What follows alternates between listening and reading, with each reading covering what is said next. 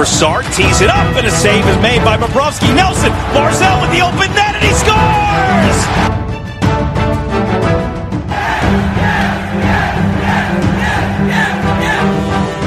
Hi, and welcome to the Locked On Islanders podcast, part of the Locked On Podcast Network, your team every day. I'm your host, Gil Martin. I'm an Islanders columnist and historian, and I wrote the book Ice Wars, which covers the complete history of the Islanders' rivalry with the Rangers from 1972 to the modern era.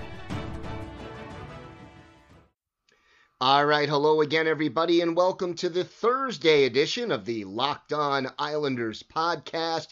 Lots to discuss as the Islanders head out to St. Louis to take on the defending Stanley Cup champion St. Louis Blues tonight in another important game. They're all important at this point in time. We'll talk a little bit more, uh, about the Islanders' debut of Jean Gabriel Pageau.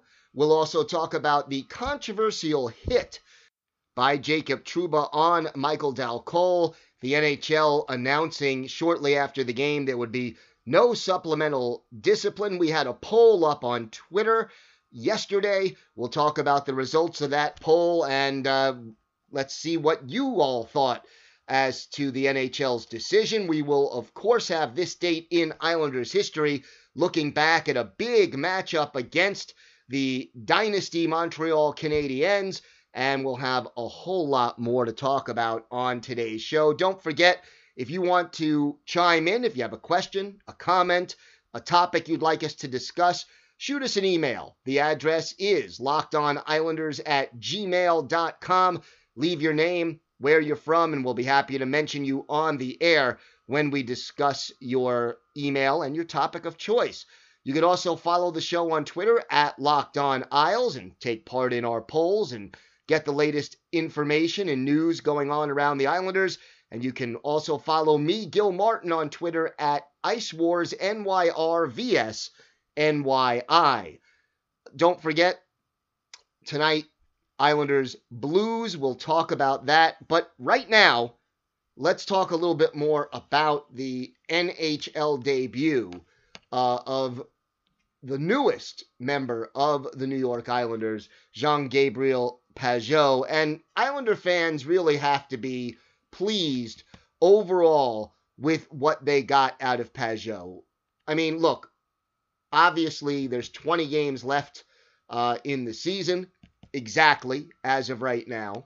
And you, you got to get a bigger picture than one game, but uh, the goal certainly big. He was a plus one in the game. You're talking about, you know, three hits in this game that he made, which always is, uh, you know, a good sign, and two shots on goal. So involved and then coming to the rescue, essentially, uh, of Michael Dal Colle, Michael Dal Colle, showing passion, showing that he's going to stick up for his teammates, really showing uh, that he wants to fit in here. And, you know, you can't ask for too much more in the debut. The only problem is, of course, by picking up 17 minutes in penalties with about 15 minutes left in the game, you know, he took away another player from the lineup, and the fact that Andy Greene was already out of the lineup, uh, the Islanders all of a sudden two players short, and yet they still managed to come back and tie the hockey game. Overall, big picture uh, from that game against the Rangers on Tuesday night, you had to be pleased with the amount of shots, with the way that the Islanders seemed almost revitalized. And I think what happened at the trade deadline had something to do with that. Essentially, what Lou Lamoriello did was say to the players in this locker room, I believe in you. I think you guys have a chance. I'm giving you some more weapons to work with here. Let's go get it. And that vote of confidence really is something that benefits this hockey team. Now, both Greene, uh, you know, Greene, got to hope he can come back. Pageau should be back, uh, obviously, for uh, tonight's game in St. Louis. And of course, we'll keep you up to date on all the injured players on Twitter. Cal Clutterbuck now down in Bridgeport, probably looking at an early next week return, assuming there are no setbacks.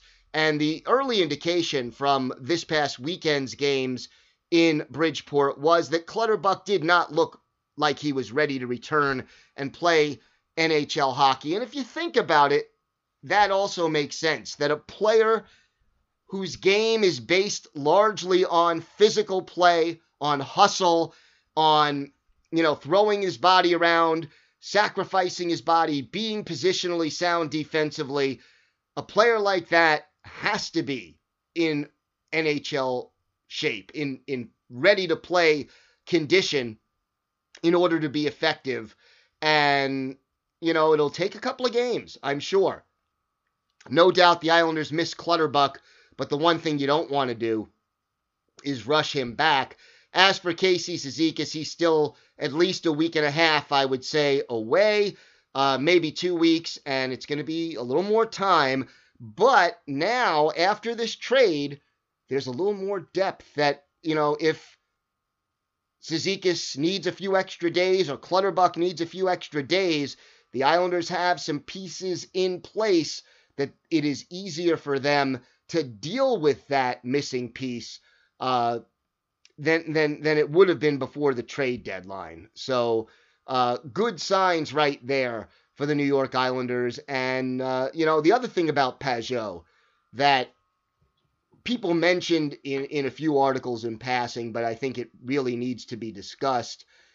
The Islanders kind of in the middle of the pack right now in the face-off circle. And you know, right now in face-off percentage, the Islanders are 17th out of 31 teams. But Jean-Gabriel Pageau is a 52% career face-off guy in the game against the Rangers on Tuesday night, he took 14 faceoffs and won 10 of them. Look, here's the rule in hockey, and I don't have to tell you guys this, it's fairly obvious. If you don't have the puck, it's very hard to put the puck in the net. Uh, yeah, every once in a while you'll get that crazy bounce, and, and that'll help you a little bit. Someone will shoot the puck in off their own goalie, off a skate, off a stick. But 98% of your goals are going to be scored when you shoot the puck at the net. And for that, you need possession of the puck. Pageau is going to help this team get more possession of the puck than they've had in the first 60 games. And that is a good thing for the New York Islanders. All right, we're going to take a little break. When we come back, we will have this date in Islanders history. We will preview the game against the Blues, and we have a lot more still to get to right here on the Locked On Islanders podcast. All right, welcome back. And uh, look, we wanted to talk about the hit uh, on Michael Dal Colle that was delivered in that game on Tuesday night by Jacob Trouba. Uh, that's what started the fight when Pageau came in and took on Trouba, got himself kicked out of the game, quite honestly. But the NHL decided not to discipline him, said it was a clean, full body check. Uh, no question there was contact with the head area, so Islander fans not happy about it. But even on our poll, there was some division in this one. Uh, Two thirds, well, 60% uh, of the people in our survey on Twitter said that Trouba should have been suspended or fined for that hit. 40% said no, he shouldn't. Don't know ma- how many Ranger fans got involved in the voting, but uh, 60 40 in favor uh, of the suspension. But if we assume that most of the people who voted were Islander fans, the fact that 40% of the Islander fans that voted said he shouldn't be, uh, you know, maybe maybe the NHL made the right call. It was to me borderline. I don't think there was any intent and you know to injure on the play. I don't I don't think he you know Trouba has a reputation of being necessarily that kind of a player. But the issue was, yeah, he did get him in the head. There was a blow to the head. It was not purely a blow to the head. And the big issue, of course, Dal Colle had his head down. And you know, I saw on Facebook, for example, so many uh, old time hockey players. Uh, one of them being the uh, former Ranger and Whaler uh, Chris Kotsopoulos weighing in and saying, "Hey, they drilled it into my head from day one. You got to keep your head up." And look, Dal Colle's head was down, no question. He was looking down at the puck when he got hit that way. And yeah, he was a helpless player the NHL is trying to cut down on those hits, but they basically came down and said, hey, it was a clean hit, no intention to injure. He didn't just get the head, and they sort of let him slide. I think if Trouba was a repeat offender, if he was a guy who had a few suspensions for questionable hits, late hits, headshots in the past, he would have at least gotten fined, probably gotten a game or two suspension. But because he doesn't have that reputation, because Dal Colle was not seemingly seriously injured on the play, overall, I think the NHL decided to let him go. But our unscientific poll 60% said he should have been fined or suspended, 40% saying he shouldn't. The Islanders and Rangers will not meet again this season unless somehow they meet in the playoffs. But uh, you get the feeling that whether it comes later this year in the playoffs or whether it comes next year, this hit may very well be revisited in some way, shape, or form before, you know, the careers of Trouba, Dal Colle, and uh, Pageau are over. So put this one in, in the back of your mind, put it in the memory banks there, and let's see what happens with it. But overall, Trouba gets away without a suspension. Now, the other thing that I loved about this game is the resiliency that the Islanders showed. And we've talked about this on the show a number of times, but they just keep showing more and more resilience. Look, they were down 3 to 1 midway through the third period. Already without Greene, who was left the game in the first period with an injury. Pageau was in the penalty box for the rest of the game. Dal Colle was shaken up, obviously, on that hit. So you're down a couple of guys you have been outplaying the Rangers for most of the game, and the opposing goalie has been standing on his head. And yet the Islanders did not quit. They found a way to rally. They came back. They tied the game. They got one goal first, you know, with about what, six, seven minutes left, and then pull the goalie and managed to tie the game in the final seconds. Clutch goal uh, to tie it. And then you know, Brock Nelson, how many clutch goals has he scored? Nelson, second on the team with five game winning goals behind only Anders Lee. But just a, a, a great game, a great effort to get that tie and force overtime because it, would have been so easy to be frustrated. Taking what in the game, they took 45 shots on goal and only managed to score the three. But what did they have? 38, 39 shots at that point. Only one of them had gone in. To get those two goals, to stay the course, to say to yourself, hey, you know what? If we keep doing what we're doing, we're going to get a few. That takes confidence, that takes persistence, and that takes a certain amount of faith in yourself that only winning teams have. And the Islanders showed it, picked up a point. They needed, they really could have used two but they picked up an important point and look, at the end of the season, that point is going to come in handy.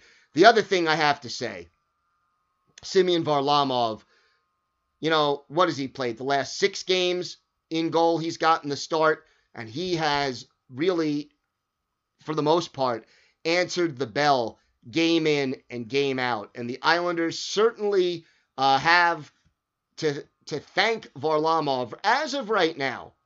You know, the, again, the Islanders have played the 62 games. Varlamov has started 36 games, Greiss 26. Through the first 37 games, they were even.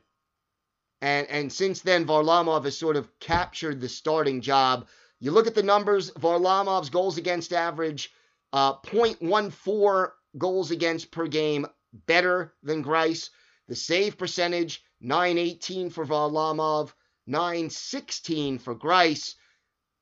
The stats are fairly even, but at the end of the day, Varlamov is the hot goalie right now, and he is going to get the majority of the games in between the pipes for the New York Islanders as they head down the stretch. Now, if he has a couple of bad games in a row, or if Greiss has a few good games in a row, that rotation may change, but right now, Barry Trotz riding the hot hand, and I think he'll continue to do that for the rest of the season. All right, we're going to step out. When we come back, we will look back at a great game as the Islanders dynasty and the Canadiens dynasty go head to head right around the time of the changing of the guard. And we will preview tonight's game in St. Louis against the defending, defending Stanley Cup champion Blues. All this and more still to come on the Locked On Islanders podcast. All right, time for this date in Islanders history. We take you back to February 27th, 1979. Islanders and Montreal Canadiens. The Canadiens, at this point, the three time defending Stanley Cup champions. They came into this game 42 11 and 8. The Islanders, who would finish the 1978 79 season with the best record in the league, came in just behind the Habs at this point in the standings at 39, 11, and 10. So two heavyweights going at it, and it was the Canadiens breaking out on top.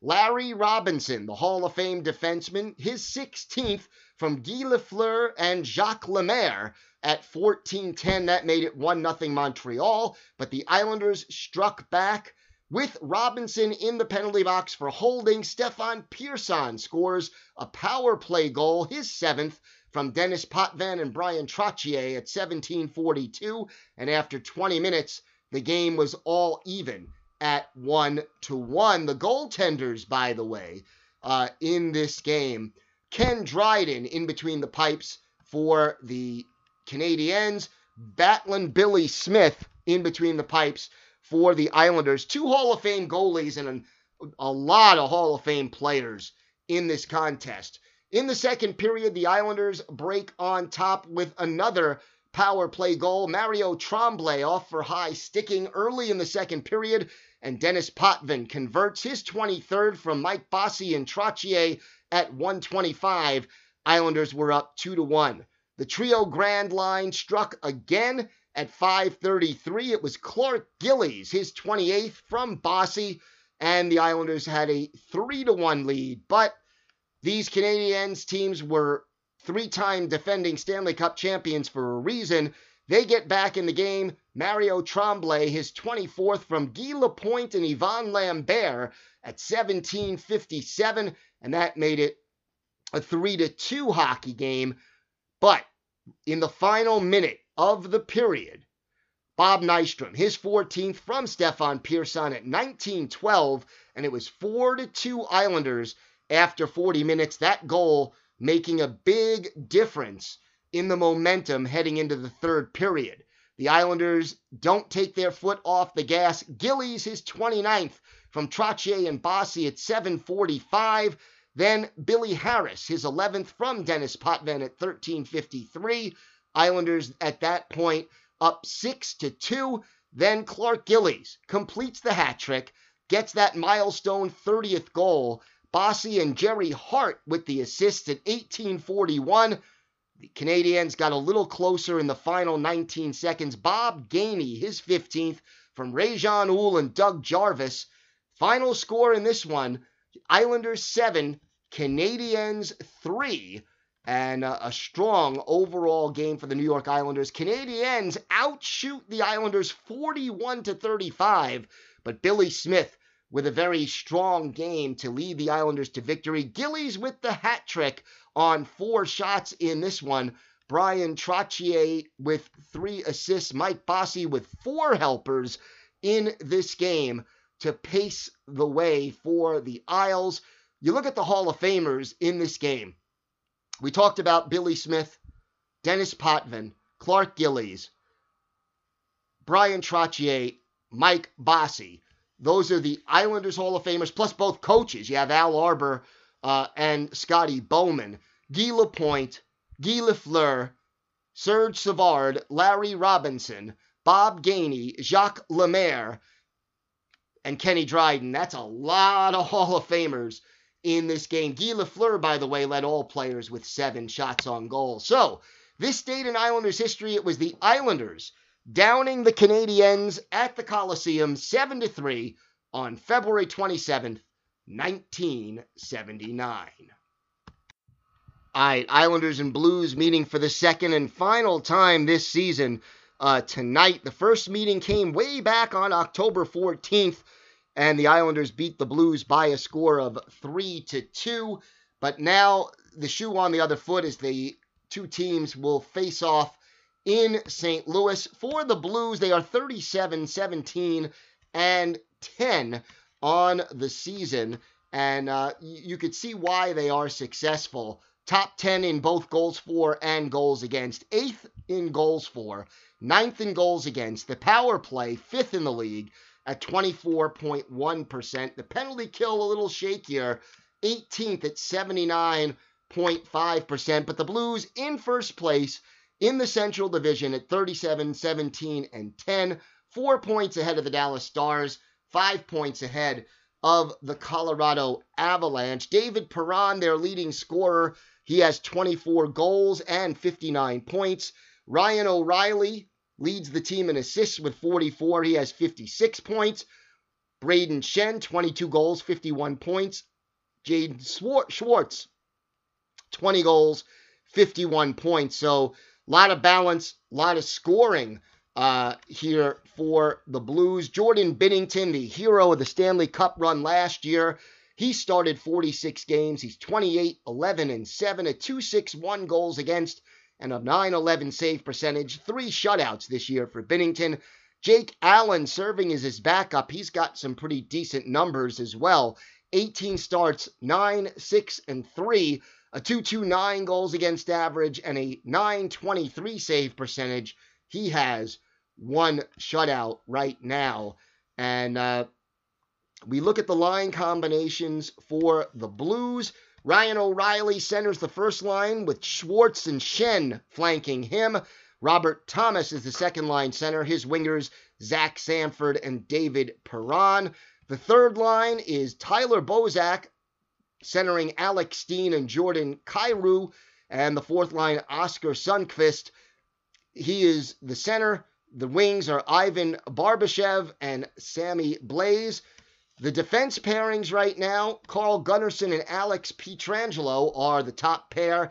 The middle pairing, Marco Scandella and Colton Parayko, while the third pairing, Justin Faulk and Vince Dunn right now. So that is the situation. A couple of players injured for the Blues on IR. Jay Bouwmeester, who will miss the rest of the season after that uh, heart incident that took place a week or so ago. And of course, Vladimir Tarasenko uh, also missing, and he is a big part of the Blues offense when he is healthy.